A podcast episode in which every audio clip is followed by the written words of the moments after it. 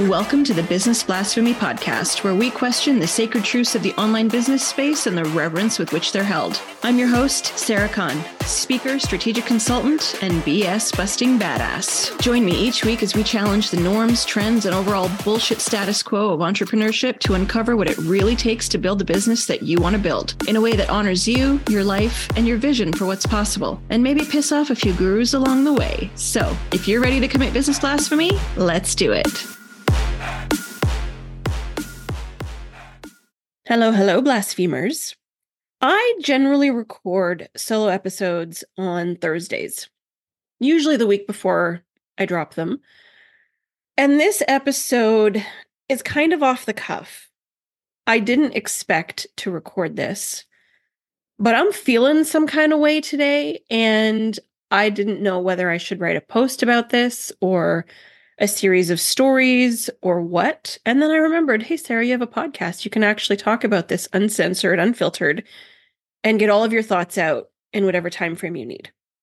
Now, the last four days, and to be honest with you, the last four years plus, but the last four days specifically, there have been a lot of conversations in my spaces around just how tired people are not only of the online business space itself and life, and they're mentally and emotionally drained and exhausted, but the conversation the last week or so has really centered around business owners behaving badly. Some of the conversations were the result of last week's podcast episode where I talked about my experience in a job interview process. And some of the conversations were the result of other people that I follow and am friends with you know, stuff that they shared in their stories or on Facebook or just in group chats that we have. And there's this collective exhaustion and frustration and just like I've had itness with the way a lot of people are doing business in this space. Like we're tired of the programs, for example, programs that really have no business being programs. You know, we talked about programs and how programs these days so many of them don't seem to live up to the hype, their own hype. You're not getting what you were promised you would get. I had a program last year. Maybe it was, a, was it early last year or the end of the previous year? I can't remember now, but they made a lot of really big promises. They made the promise of, you know, getting the opportunity to pitch a TED talk. They made promises of the opportunity to be on stage uh, at an event in New York and like all of these big promises. And when it came down to it, kind of bait and switched us and said, actually, you got to pay extra for these and you got to do this and you got to do that. And so there were a lot of really unhappy customers. And it's not new. There was another program uh, that, you know, same sort of thing, really expected high touch given the the investment, high touch support, and it was just months of self-study and sort it out yourself and you know occasionally we'll check in on you. And I get that I'm talking specifically about programs, and I also get that as a consumer of things, you are responsible for how much you engage in a program. If you want more support, you reach out. If you want to understand something with a little bit more depth, you book a coaching call. Like, I get it. I get that there is a necessity for the investor of the program, the, the client, to actually step up and say, here's what I need. So I'm not absolving us as consumers of the responsibility that we very clearly have.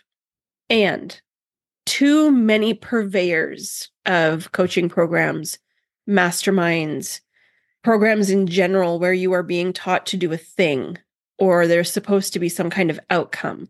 You all have to stop selling shit and it's not just programs, it's service providers too. I've had conversations with people sharing stories around being pushed to invest in things that they are not ready for, that really do not have any kind of bearing on the outcome that they're looking for, but they've been convinced otherwise. And I, it's easy to sit here and say, well, you shouldn't be naive. And it's easy to sit here and say, well, you know, you should know better. Absolutely. But there's a reason why pain point marketing is so prevalent in the space because it works. You have people who understand. If you can shame someone or or make them feel just bad enough about their life or their business, they will spend whatever they don't have to work with you because you're giving them the promise of something better, of something that they aspire to. The entire freaking online business space is predicated on this. And it is so frustrating to hear stories like this because a lot of the time people don't have the money to spend. But the person talks a good game. They talk such a good game. And like I said, yeah, we can blame the person and say, well, you should have known better. But listen, when you are in pain, you will do anything to end that pain.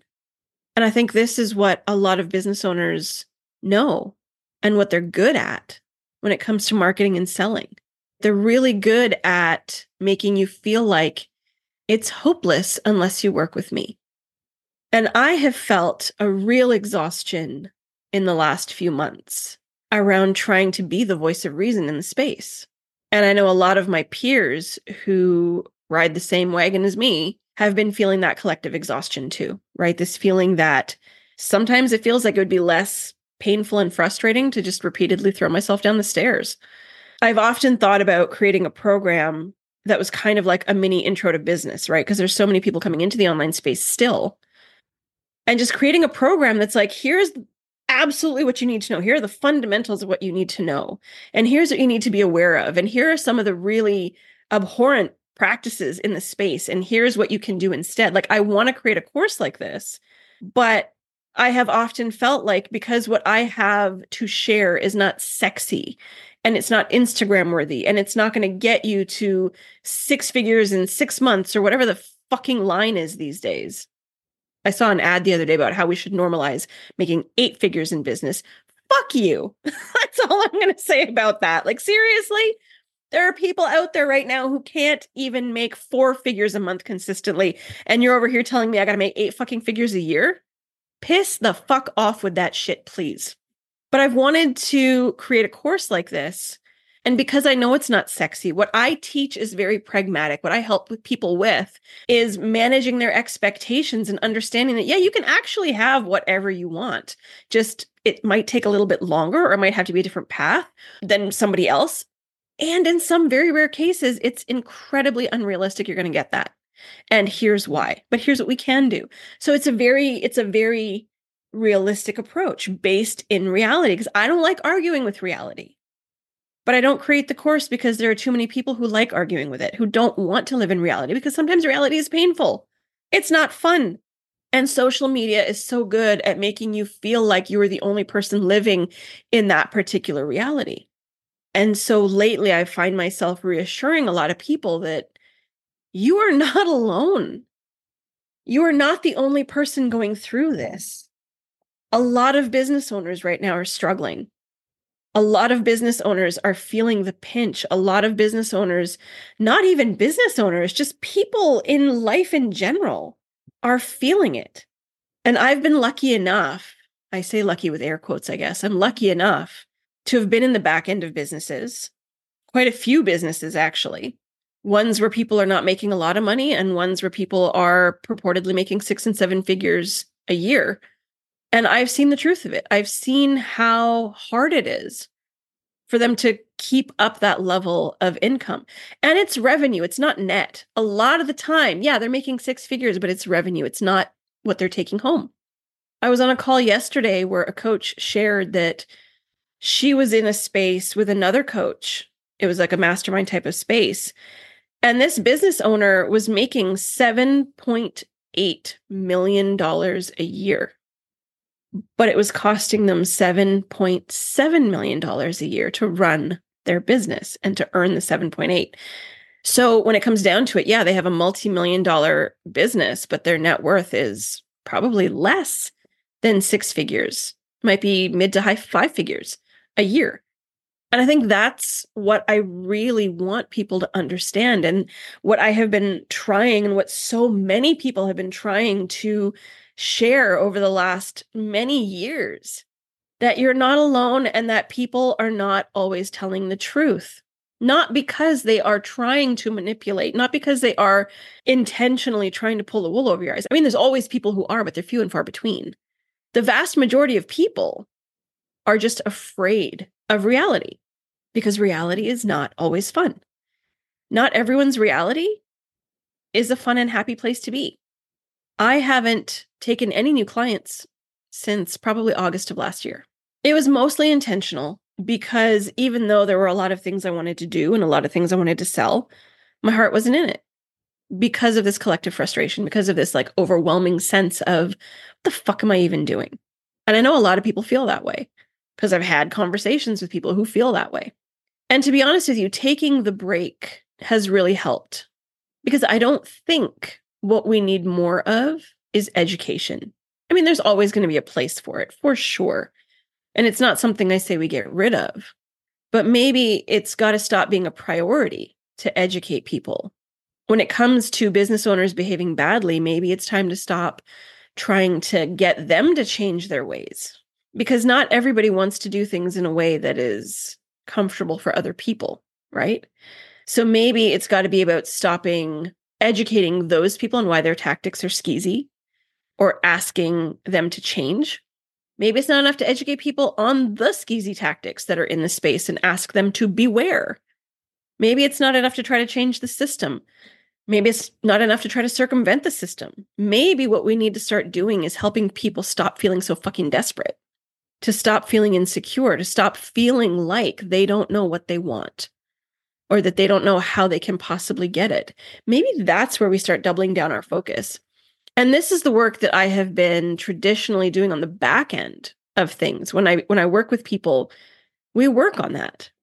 But I've spent so much time shouting into the void about why certain tactics are wrong and how people are taking advantage of others. And yes, it's still important to raise awareness, but maybe if fewer people felt like they had no other options, it could be different maybe it's got to be less about here's why the online space sucks and here's what these people are doing wrong. And maybe the focus needs to be I get that you want to do a thing.